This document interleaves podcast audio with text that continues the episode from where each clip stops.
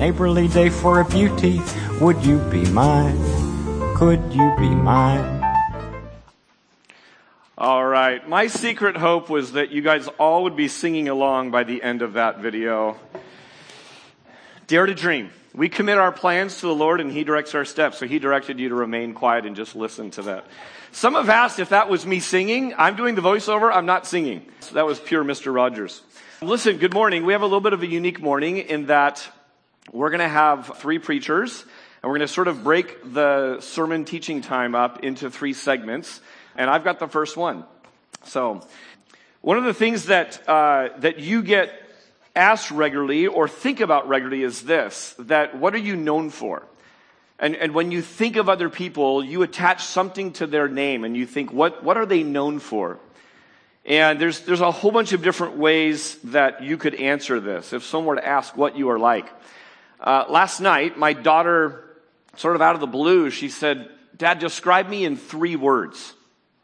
And I thought, okay. And so I began thinking about that.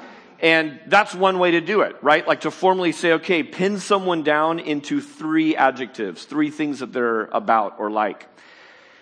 And this month has been us as a church looking at what are we currently doing and being as a church in this neighborhood, and what would we like to be doing, who would we like to become as a church in this neighborhood.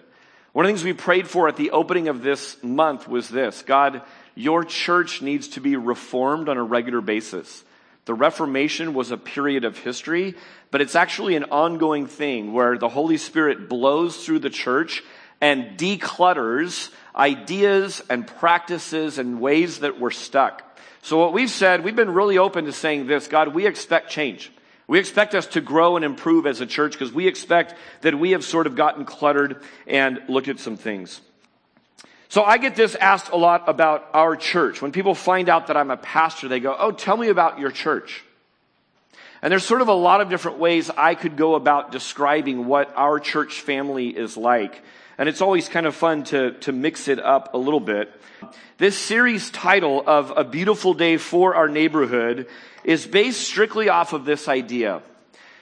This reality that God invites us into a loving community, right? And God blesses us individually. God blesses us as a family. God blesses us as a collection of families, a church, for the blessing of other people.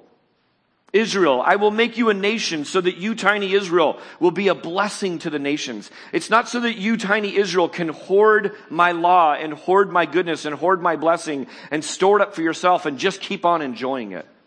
It's meant to pour into you and spill out into those around you.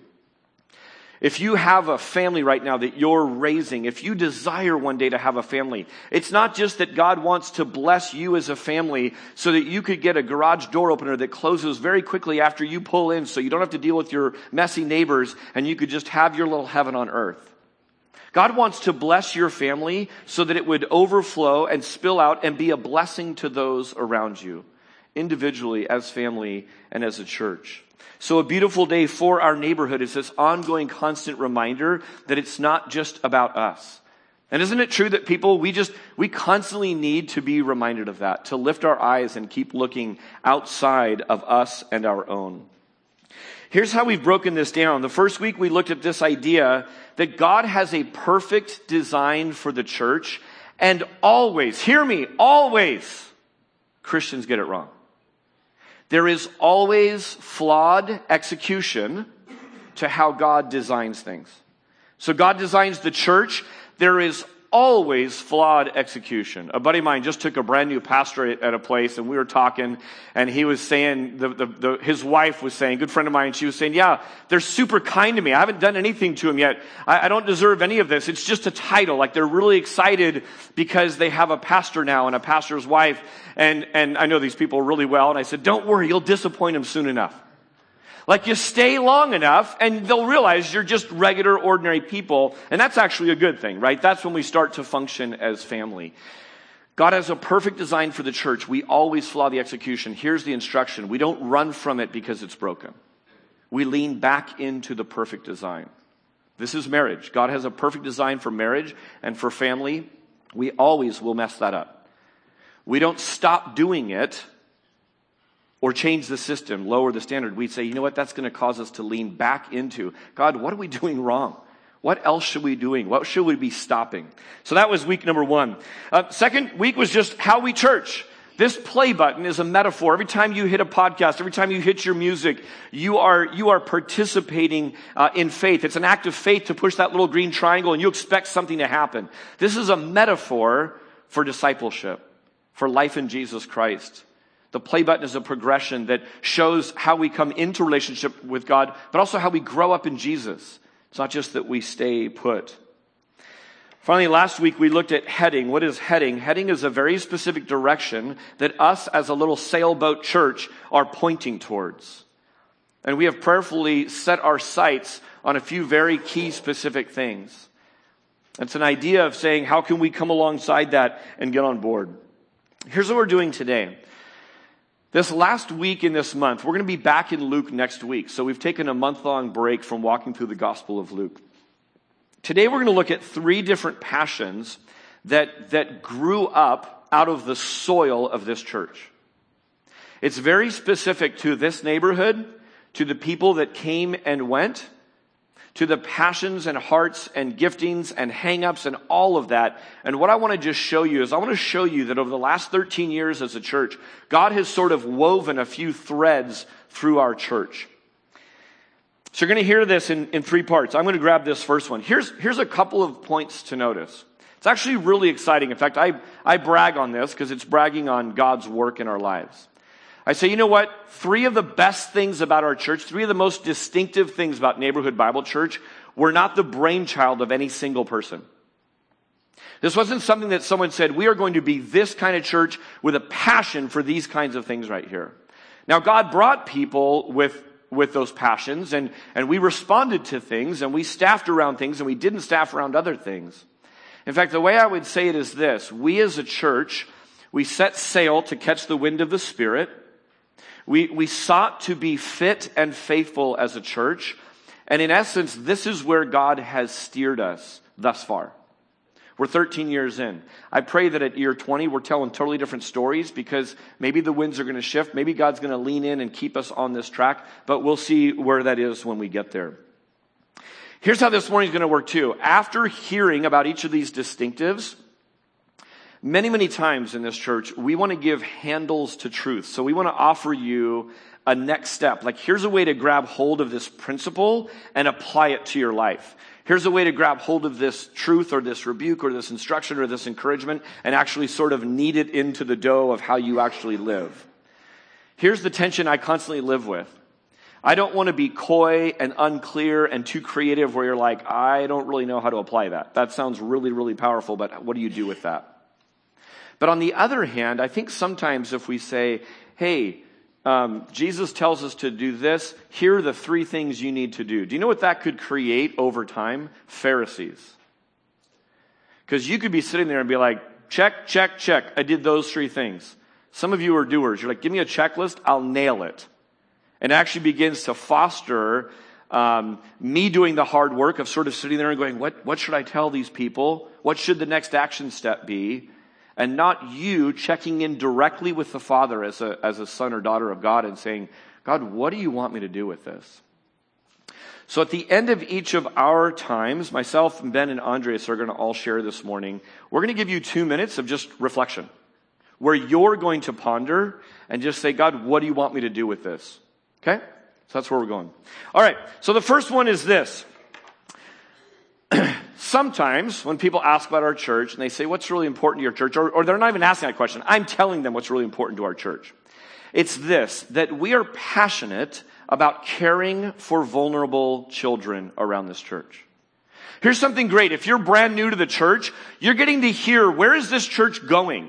Isn't it important when you're dating early on to find out where that person's going? If it doesn't align with where you're going, pro tip, stop dating.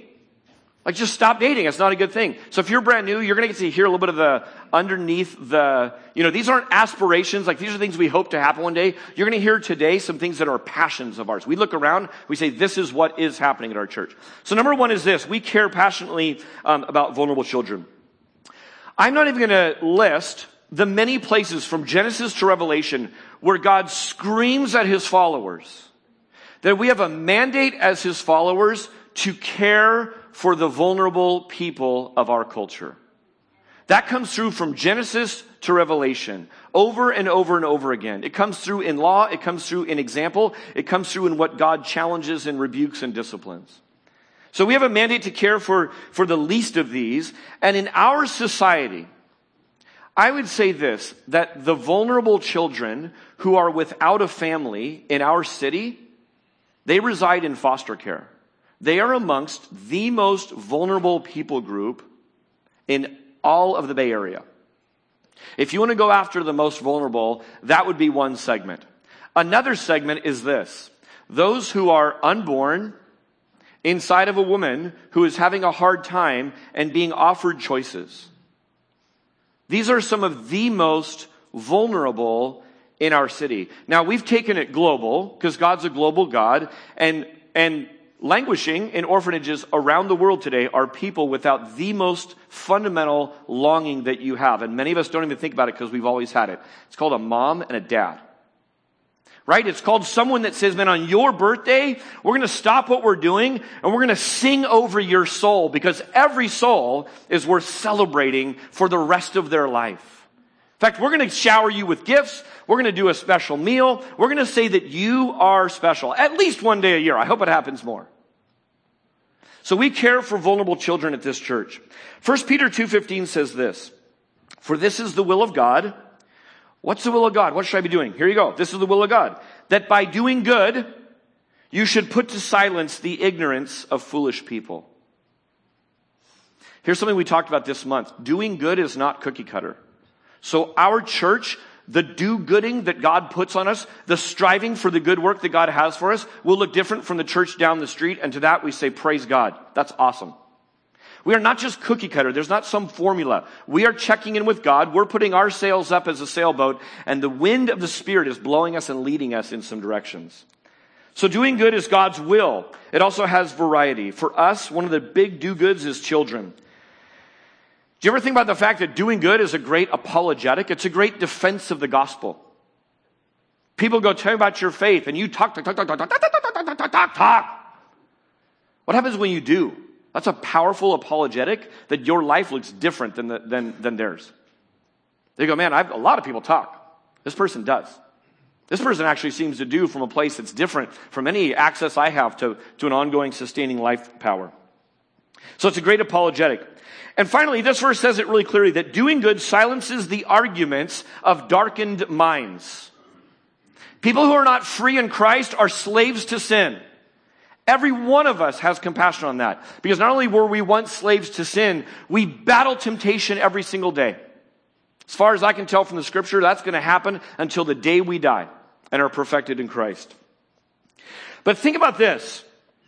What if every Christian who named the name of Jesus Christ wasn't just pro-life during pregnancy, but they were joyfully, willingly set up in their home ahead of time to be in conversation with a young woman or a young couple or a family that's saying, we've got this surprise pregnancy, we don't know what to do with about it. We've got people shouting at us that they're pro-life, others that say it's pro-choice, we don't know what to do. What if Christians around the country were to say, I'm not just pro-life before birth, I'm pro-life after birth? In other words, if this were a situation where it's not safe or you cannot care for this child, you have a choice. I will care for your baby. This is what foster care is. Foster care is providing a safe, loving home for kids hoping to reunite with their birth family. Sometimes it doesn't happen that way. Do you see how doing good silences the argument of people who would say, well, I don't want to bring a child into this life and have them lead a miserable life and have no future? What if we, like God does to us, provided a hope and a future to a person in that setting? Do we see that? Are you with me this morning? I was going to pass out Mountain Dew, but I thought better of it. All right, you guys are with me. Here's what it says. This passage in Peter goes on to say this: live as people who are free. Not using your freedom to cover up evil, but living as servants of God. Honor everyone, love the brotherhood, fear God, honor the emperor. Let me tell you how Caring for Vulnerable Children got started here. We actually came with people here. We launched this church with people. In fact, Ron is sitting here this morning. We gave the roses. We just made up awards. That's the cool thing about being a church family. You make up stuff. We made up the Lifetime Achievement Award in foster care for the roses. Because they just had been doing foster care for so long, had cared for so many children, we thought that's worth celebrating. That's worth like giving an award out for. Just so happened that the leaders that came here were already living out the value of adoption. And so from that, we began to preach on orphan care and vulnerable children care every single year without fail. In 2015, we did an entire month. I went to the elders. I said, I think now's the time to take an entire month and look at theologically how we're adopted into God's family. And we had to really press into this. Out of that month of orphan care Sundays, we did all four in a row in January of 2015. Some things happened. One is this, an organization called Foster the Bay we helped birth this organization. Our founder, Philip, is a guy that would pray in my office every single week with a group of pastors just praying for the good of the city, praying that God would bless. Let me show you this Foster the Bay update. By the way, we link arms with two major organizations. One is Love Inc., which I told you about last Sunday. We're going to hear more about them in a few weeks. The second one is Foster the Bay. Here's a few highlights just from 2019. 100 churches now have joined this coalition. We were in the first 5 churches. So now 100 churches from around the Bay Area are part of our coalition. 500 families have been mobilized as foster families or support friends. 200 children have been welcomed in as foster youth and children into these homes. We've expanded our partnership in this year alone to Alameda County, Santa Cruz County, and Sonoma County. We held 11 events for social workers. We just went into social workers around the Bay Area and said, we see you, we appreciate you, you have a hard frontline job, let us bless you with an event. Over and over, this continues to bear fruit, just expressing the generous nature of God. Foster the Bay has held more than 40 interest meetings in 2019 with more than 2,000 people in attendance. These are people really ready to take the next step into foster care in some way, shape, or form. And finally, our impact's extended beyond the Bay Area. We're now starting to coach and receive requests from other local movements around the country. We're working right now with one in Tennessee. And they're asking us, hey, how has God done it there? What tips do you have for us as well? So again, on behalf of families that sit in our church that are being fostered, on behalf of families that have been reunited from kids that have been fostered from church, from families in our church, thank you. Many of you in many different ways have had a part in making this happen. Here's what's really exciting. This graphic right here shows that our model is working. That's a little hard to read, but basically we have this model of this. What if every church raised up one foster family? So the ratio is one church, one foster family, and then they had 4 support friends wrapping around that foster family. Wouldn't it be true that foster family could go forward with confidence knowing their church is behind them to foster children? And what's happened? We have 100 churches. We have 100 foster families. We have 400 support friends. Do you see the ratio? And 200 kids have been fostered. This started in fall of 2015.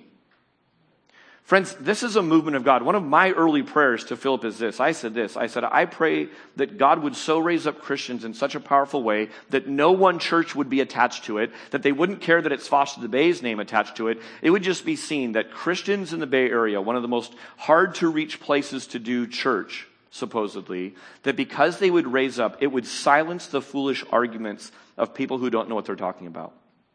It would show off an incredible great God. It would create unity, and that's what's going on. Let me just give you a quick peek to 2020. We're positioned for some incredible impact. One is this. We're praying that God would raise our coalition by 50 churches. We want to see 150 churches by the end of this next calendar year. We are already planning and prepping to be expanding into 3 additional Bay Area counties. There are 11 counties that sort of touch the Bay Area. Santa Cruz doesn't quite touch it, but there's only a few left. Like God just has continued to expand this thing. We also want to put on 15 social worker appreciation events, and we're always putting out resources and providing to the church. Let me tell you what's happening for me personally. One of the things I've gone to the elders each year is said, are we still good on this, elders? NBC, this church, gets much less of my time because the elders have said generously keep giving to the body of Christ. So let me just tell you, in 2 weeks, I won't be here. I'll be preaching up in Millbrae. I'll be casting vision for Foster the Bay to a church up the peninsula. This Thursday night, I'm going to be at Venture Church across the way, just speaking on an evening to a room full of people who are contemplating taking the next step for foster care. So part of the generosity of this has been the elders saying, Dave, we free you up to keep on doing this, to keep working toward all of this. Let me tell you a second way. And by the way, in the next 2 months, all of those 100 churches in all of those counties, we have a team of people, myself included, who are going to go meet with every single one of those pastors individually and personally, provide them with a church resource kit that outfits them for the next year of how to cast vision, how to re-engage with this, how to stay fresh and current. So a ton of effort's gone on to it. The second thing I just want to highlight is this. We have an event each year called Empowered to Connect. We've been hosting this for years and years and years. We started this because Becky and I desperately needed help, and we thought, let's just host a video conference. So we were sitting right here with like 6 other people taking copious notes because we were up over our heads. It's geared toward those who are caring for kids from hard places. So it could be social workers, it could be grandparents, it could be parents. What we discovered after year 1, some of you were there with us. We looked at each other. We said, this is called being a human being. This is good for any parent. The big idea is we want to connect before we correct. This is the Jesus way. This is what it means. This is what God did to us. So we've now made it our goal to have anyone who works in family ministry at this church to go through this training. And this year, we're making it bilingual.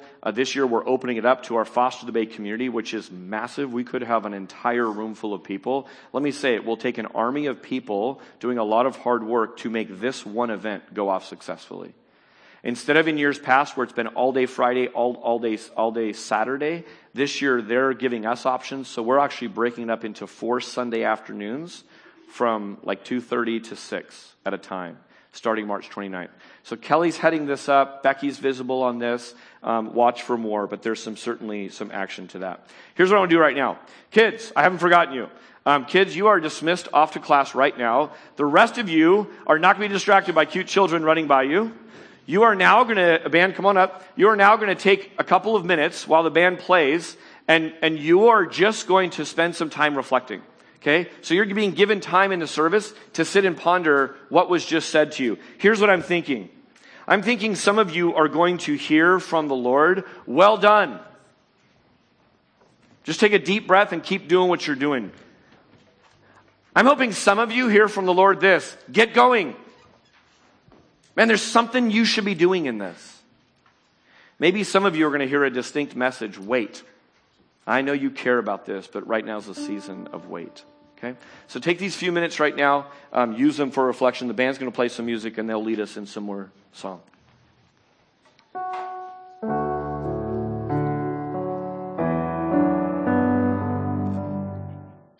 Well, this morning, I get to talk about the second of our 3 passions, which is family ministry. And in family ministry, our mission is helping families raise disciples. I'm going to dive right in and start unpacking this. First, our ministry is here to help. And this means a couple of things. First, it means that we recognize that it is not our job to be raising disciples. That role biblically belongs to the parents with a focus on the father.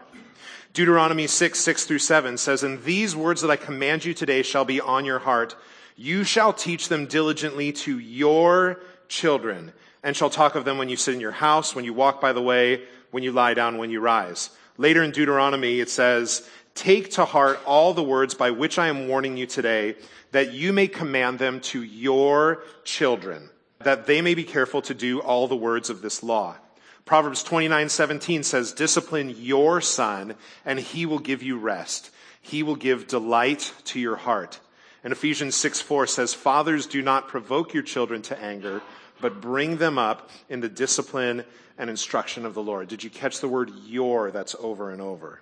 This responsibility is on the parents. Here at NBC, and especially in family ministry, we say often what happens at home is more important than what happens at church. But second, and conversely, it means that we are here to help. We weren't meant to live this life alone, and that includes in the raising of our children. Proverbs 27:17 says, iron sharpens iron, and one man sharpens another. In Acts 2, it says, and all who believed were together and had all things in common, and they were selling their possessions and belongings and distributing the proceeds to all as any had need. So don't feel like you need to walk this journey alone, parents. There are plenty that are where you're at. There are many who have walked before you. There are things we do to help you raise your kids as disciples. When you face a challenge, when your back is up against a wall, when you're not sure what to do, know that there are people here ready to help. Second, our ministry is here to help families. As Dave said, this isn't something that was designed as NBC started 13 years ago. We didn't have an objective to bring in young families. Rather, we started as a church with 4 areas of focus. And yes, one of those areas was on children. But it wasn't a focus because we wanted to go out and find a bunch of children and bring them here. Rather, we wanted to love and nurture well the kids that God had brought to NBC. And over the years, God continued to bring more and more families to NBC. And we continued to see God at work in this. So we knew and know that we need to be pouring into families because that's who God continues to bring to our door. Third, we are here to raise. Now, it may seem odd to pause on this word, but there's truth here in 2 ways. We recognize that this is a process. There isn't a quick fix. This isn't something that happens overnight. There isn't a formula. Just as yeast takes time to raise the dough, we recognize that it will take time and effort to raise these children up. And that's time and effort that we are willing to invest. Also, in knowing that we are here to help raise disciples, we want to use every opportunity and interaction to point them a little more towards Jesus. We aim to always be moving forward. Finally, we are talking about disciples. When I hear the phrase, children are our future, I understand what the person is saying, but it honestly rubs me a little bit. Because it can leave a person with the idea that children will be valuable, but they're not there yet. Children have value now. They are contributing members now. And it is so important for the church to both understand this and live it out. Jesus said it best, "Let the little children come to me and do not hinder them, for to such belongs the kingdom of heaven." Now. The kingdom of heaven is theirs now. They are disciples now. Now granted, some are not disciples yet simply because they haven't yet placed their trust in Jesus. But they are potential disciples, hungry to hear the truth. Friends, I believe that we have just as much to learn from children as they have to learn from us. And you will be hard-pressed to find a more eager learner than a child. So we want to take advantage of our most eager learners and teach them God's truths. These kids are both potential disciples and current disciples.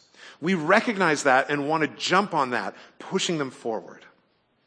So that is what the family ministry passion that we have is all about, helping families raise disciples. Now let me tell you how we are trying to accomplish this. First, we have Sunday services and community groups. Every time you're here on a Sunday morning, every time you go to community group is an opportunity to grow in raising disciples.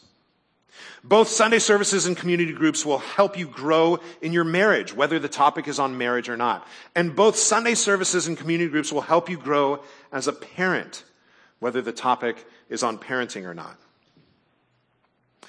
Next, we have kids in service. I just said they are disciples, so they belong in the service with us from time to time. And we want to get them more comfortable being in the main service, so we gradually have them in here more often as they get older. All kids are welcome in the service at any time. And I want to be clear with that. Anytime, parents, bring your kids into service. They're welcome here. But we offer age-appropriate classes for kids so they can hear the gospel in a way that's a little easier for them to understand. But the frequency of those classes decreases as the kids get older. When those that are younger than kindergarten, we offer classes almost every single Sunday. But those that are elementary, class doesn't start, as you guys noticed, until a little bit of time into the service.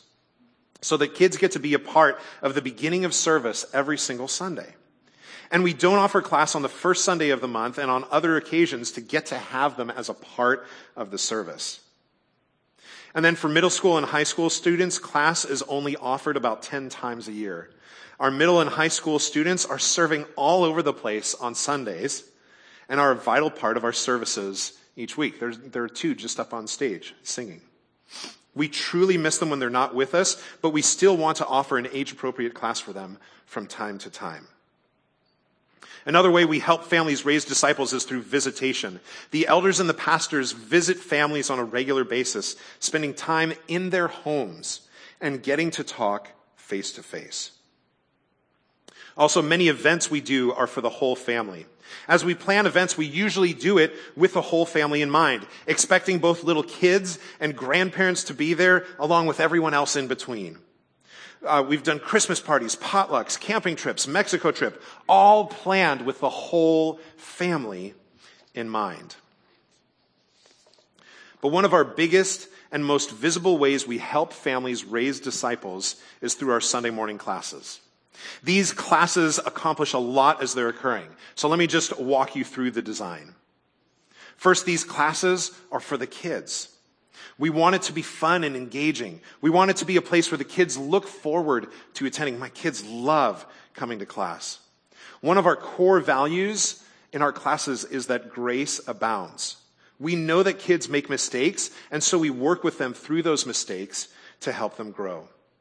Each week, they get to hear from God's word in a way that helps them learn and apply those truths to their lives. And we'll talk more about the curriculum in just a minute. Next, these classes are for the team. We are discipled as we make disciples. Anyone that's ever poured time and energy into someone else knows that you get discipled as you're pouring into someone else. And that's so true on Sunday mornings as well. Every time I'm in a class, either as a teacher or a helper, I learn more about God's love for me in how I love these kids and in how they love me and in how they love each other. The team members also get to know the other team members, building relationships with each other as they're building relationships with the kids. And many of these team members are parents because these classes are also for the parents. Now, yes, a part of it is getting the opportunity to drop your kids off while you go to the main service to learn. And that's exactly what's needed for some. But for most, it's so much more. We ask every parent with kids in the ministry to serve in the ministry themselves, and usually as teachers or helpers. Now, we aren't doing this to skimp or be cheap. There's intentionality behind this. This helps the parents grow as disciplers.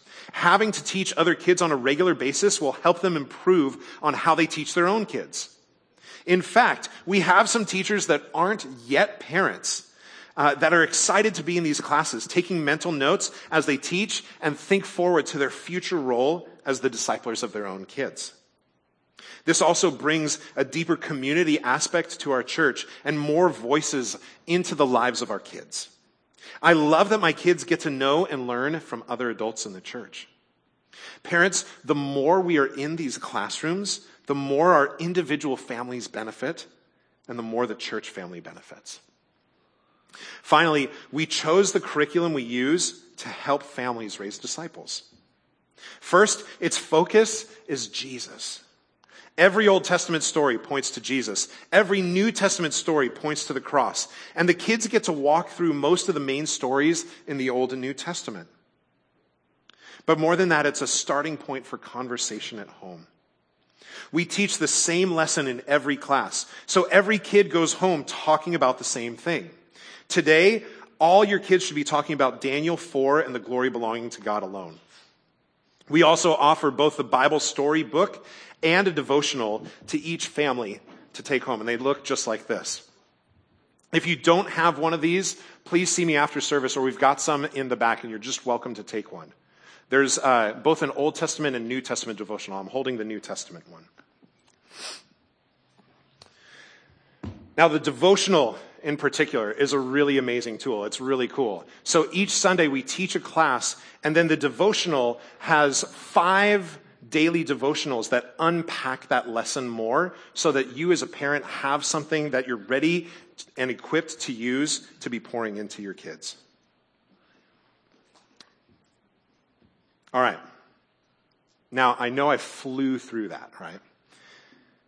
But also, if you were dialed in, I painted you a beautiful picture and all this intentionality around why we're doing family ministry. Disclaimer, we're not perfect in this. There are many holes to be filled. There are many areas where we need to grow. But maybe that's where you come in. There may be some way you can use your gifts to help family ministry grow. Now, as Dave mentioned, I'm going to give you a couple minutes right now to pray about where you may need to jump in. And remember, kids are not a problem to be solved. They are our greatest resource. They are hungry and eager potential disciples or disciples ready to grow. So how is God calling you to help families raise disciples? Let's go ahead and have the band come back up as you take just a couple minutes and reflect on that.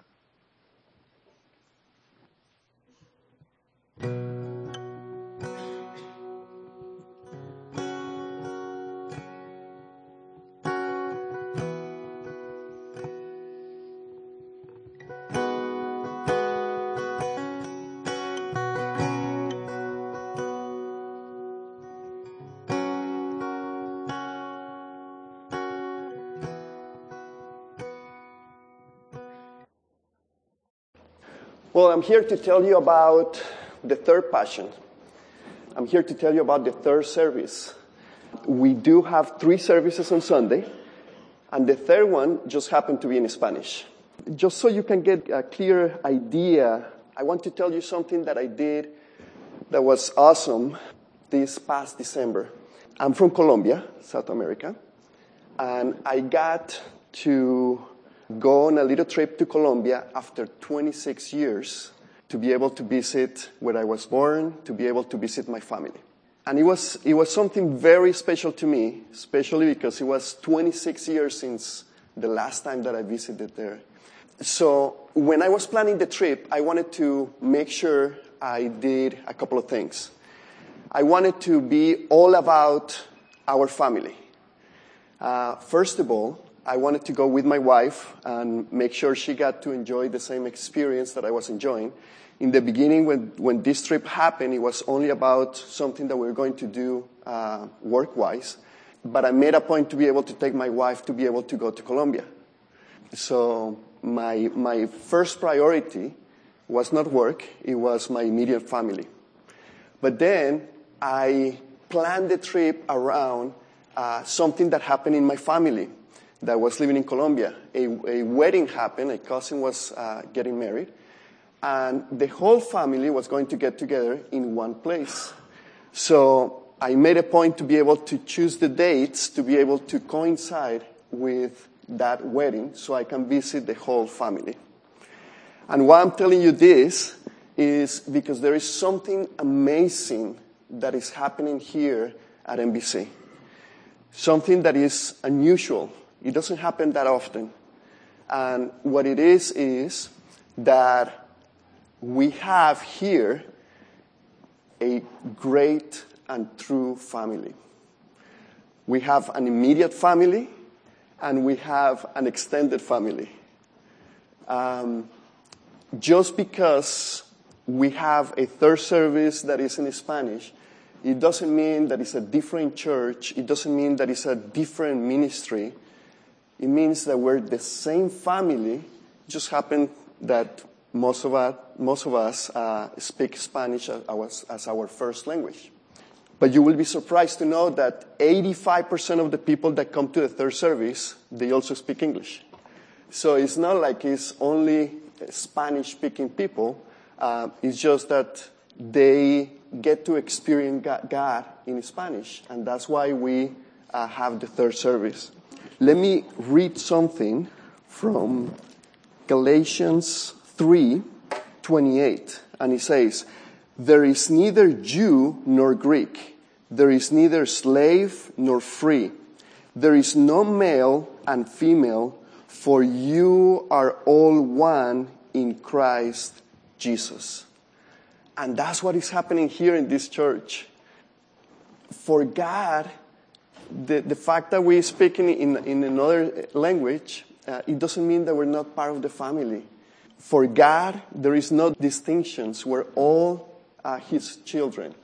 And I'm so happy to be able to be part of this family, because if you ask around, you'll find out that most churches, what they do is they either rent the space for a Hispanic church, or they have a ministry in Spanish to be able to reach other people, but they are not together in the same mission. And here what we had at MBC is something special, like I said. It's all of us being a family. And like I say, we may have an immediate family, and we may have also an extended family. The other thing that I want to point is that everything that we do here, we share as a family. In Acts, when we were talking about the church, and you'll find it on Acts 2:44. And Ben mentioned this also. He says, "And all who believe were together and had all things in common.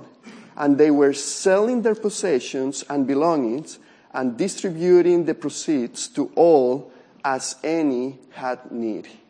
And what I'm here to tell you is that thanks to also the people, this family, that get to share with NBC is not only affecting what is happening here on the first and second service, it's also affecting what is happening on the third service. And I have great news about the third service, and I want to share something about the third service, but what I want you to know is that all of you are part of what is happening on the third service. So you get to rejoice with us as well. And then lastly, something that I want to point is that even though maybe you have been here for a long time, we did something strategic as far as being together, because before we used to have 4 or 5 different services throughout the year, and maybe last year you didn't see that, you only saw a couple of services together. And what happened is there are some special weekends, for example, when it's Christmas or Easter, that we used to do it together. But a lot of families came visiting the church, and they thought that the church was, all the services were bilingual, and therefore they stopped coming because they didn't think it was a service in Spanish as well. So there are special occasions that were strategic, and we get together and we do things together. And then there are some special occasions as well that we do it as a separate or extended and immediate family. But what I want to drive today is that we're all a family, and we're so happy with that. So let me give you an update of what God is doing with the third service. First of all, a lot of people are growing in relationship and as disciples. Something that was happening in the beginning when we started doing the third service is people will come on Sunday and they will leave after the service was over, and there was no relationships. And as you heard, family is something very important for MBC. So we start cultivating those relationships, and you can see the difference in the families and everybody that is coming. And they're growing so much that that's something that makes me really happy, and lives are being transformed, and you guys are part of that. Just to give you an example as well, is last time we had a membership class, just at the end of last year, we had a total of 31 new members that assisted the class from the third service. So we were super happy with that. 31 new members that came into this family. Attendance in both the main service and the small service has increased by 20 to 30% compared to a year ago. So that's also great, and like I say, you guys are part of that. But something that probably you don't know is I get to work with Pastor Angel. He's also another pastor that helps with the third service. And if you didn't know, he's a movie director and producer in Colombia. I make fun of him because he's the only one that works in Colombia to be able to live here in the United States. But he makes movies in Colombia, and that's part of his job. And this is what you have been part of. On the last year, I was brought to staff, and that allowed him also to be able to not only spend the time that he needs with the third service, but also to concentrate in his work that he's doing in Colombia.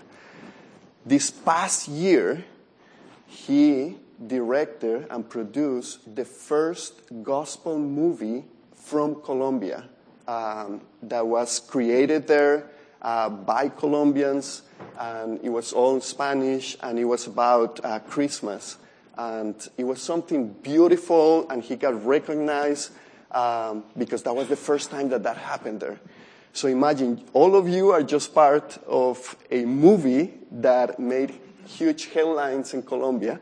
It was so good that Netflix bought the movie, and they had it on December 25th. If you want to look at it, it's in Spanish, but it has subtitles. It's called Holy Expectations, and you can find it in Netflix.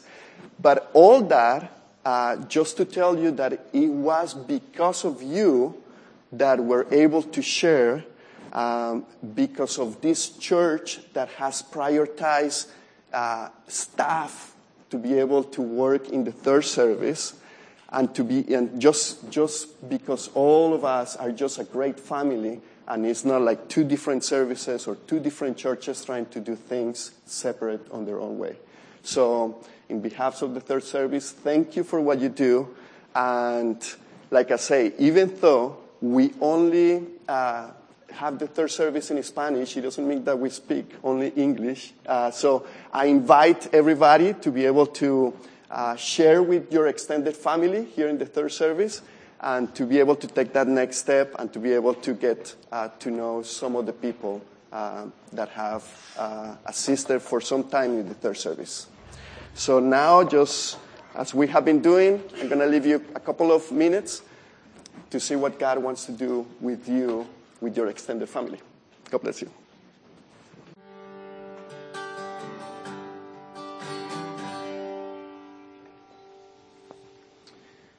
Well, listen, I want to wrap up our time this morning with a couple of action steps, and maybe they'll coincide with something God's already been nudging you toward. Maybe this will sort of spark some ideas in you. Each week in our bulletin on the back, we put one of the one another's written down for us. And there's so many different one another's throughout the scriptures that are teaching us how to be in Christ-like community. Because most of the time, if we do what comes natural, it's opposite to how God's designed us to do it. This one that's here really applies to these three passions we have. And it says this from 1 Peter 4:9, show hospitality to one another without grumbling. When we invite vulnerable children into our homes, into our daily lives, into our churches, we're to do that without complaint. When we are investing in our closest neighbors, potentially the most willing disciples you will ever come across all week long, are when you show up at church and there are these little rugrats running around, bumping you, spilling your coffee, doing whatever. Those kids that you are welcoming into your life and your schedule and your stain quotient, those are the ones we're to show hospitality to without complaint. How about the fact that in this neighborhood, we have many, many, many Spanish speakers? Do you know that hospitality crosses language barriers? I don't need to speak a word of Spanish to be able to extend joyful acceptance. You know what else extends language barriers? Grumbling and complaining. They don't have to know what you're saying. Your body is saying it. So church, I implore you, in fact, what we just sang, to the only God who can keep us from stumbling, to the only God who's going to sustain this work, show hospitality without grumbling.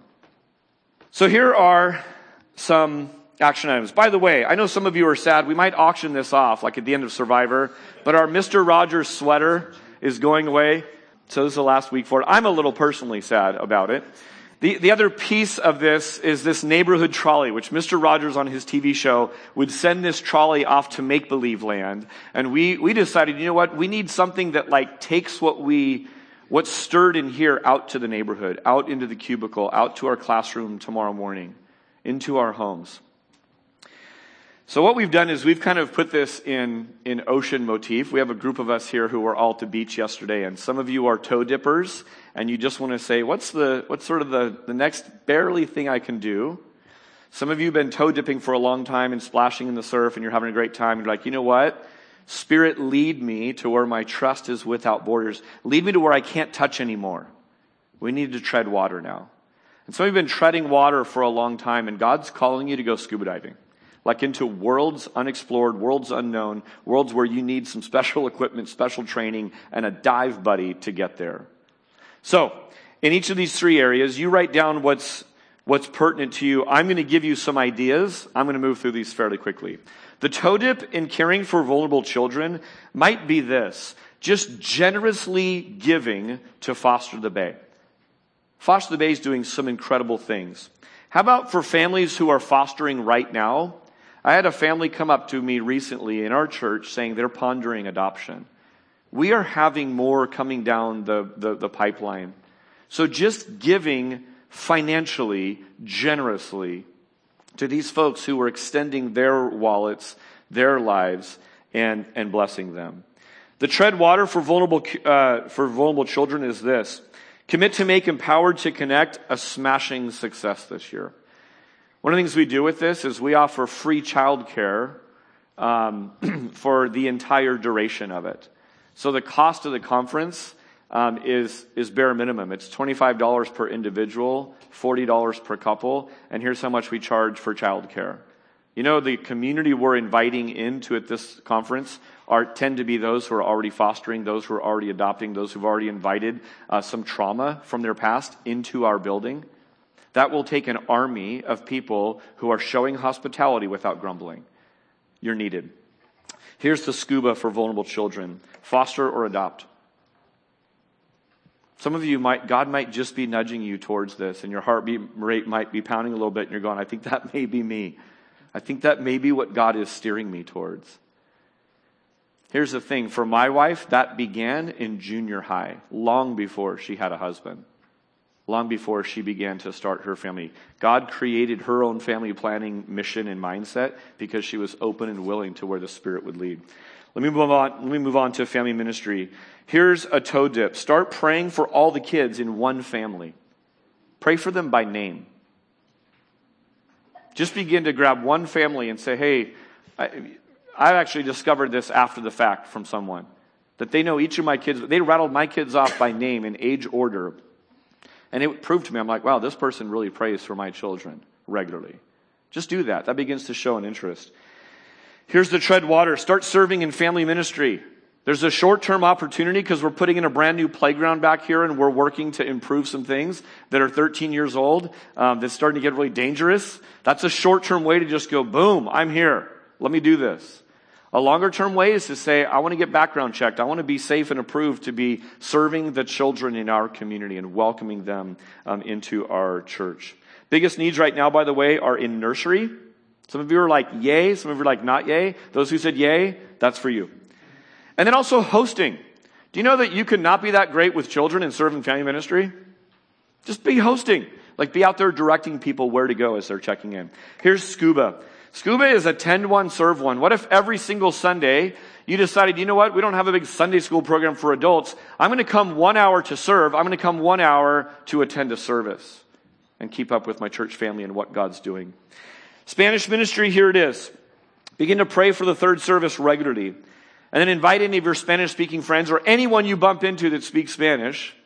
Invite them. Say, hey, let them know about what's going on at this church. The tread water is this. Get to know one person or family from the third service. And what's funny is I'm going to speak next service. All through this month, by the way, we're all on the same vision. It's just like Andres said. I'm going to speak to our extended family that I don't see as often. And if I ever crack a joke before it's translated in English, this bears true. About 85% are all, ha ha, they all laugh. So they're all tracking with the English on some level. So what that means is, if hola is the only word you know, start there. And then they probably will start, the conversation and keep it going. Here's the last one, is be a part of third service by, again, attending one and serving one.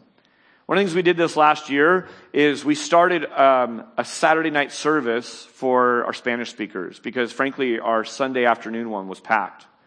You know what's great? You can try stuff, see how it works, and if it's not working great, you can set stuff back down. So 2019, we started a service. The end of 2019, we stopped our fourth service. It just wasn't hitting like we thought it might. People didn't have a rhythm of Saturday night. We're not sure all the reasons. We think we know some of the reasons. But bottom line is, it's busting at the seams, and there's more Spanish speakers that God wants to invite into his kingdom. And there's a role for you to play in that. Let me have you just close your eyes for one moment. We've been trying to gift you this morning with some space to sort of sit and think and not have someone yapping at you and not have lyrics on the screen. I want to just close with 30 seconds of setting our mind on the God who initiated this love relationship with us and who is a blessing even to people who are living their lives in rebellion to them right now, even to wayward children who've grown kind of apathetic. So right now, 30 seconds to close out our time. And just sit quietly.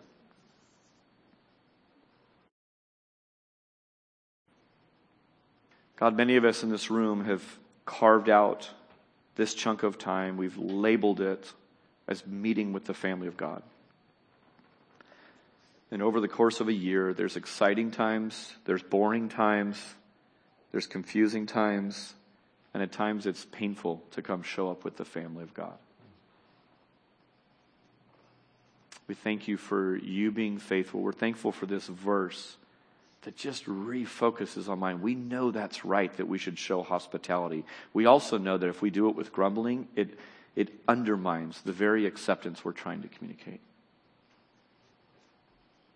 We joyfully, out loud say, we need you to accomplish the tiniest iota of change for good, for beauty in this neighborhood. God, you are here, you are moving, and you've seen fit to use people, human agents, to effect change. So God, we're yours this morning. We leave here excited, hopeful, anticipating that change and growth will happen. We love you, God. In Jesus' name we pray. Amen.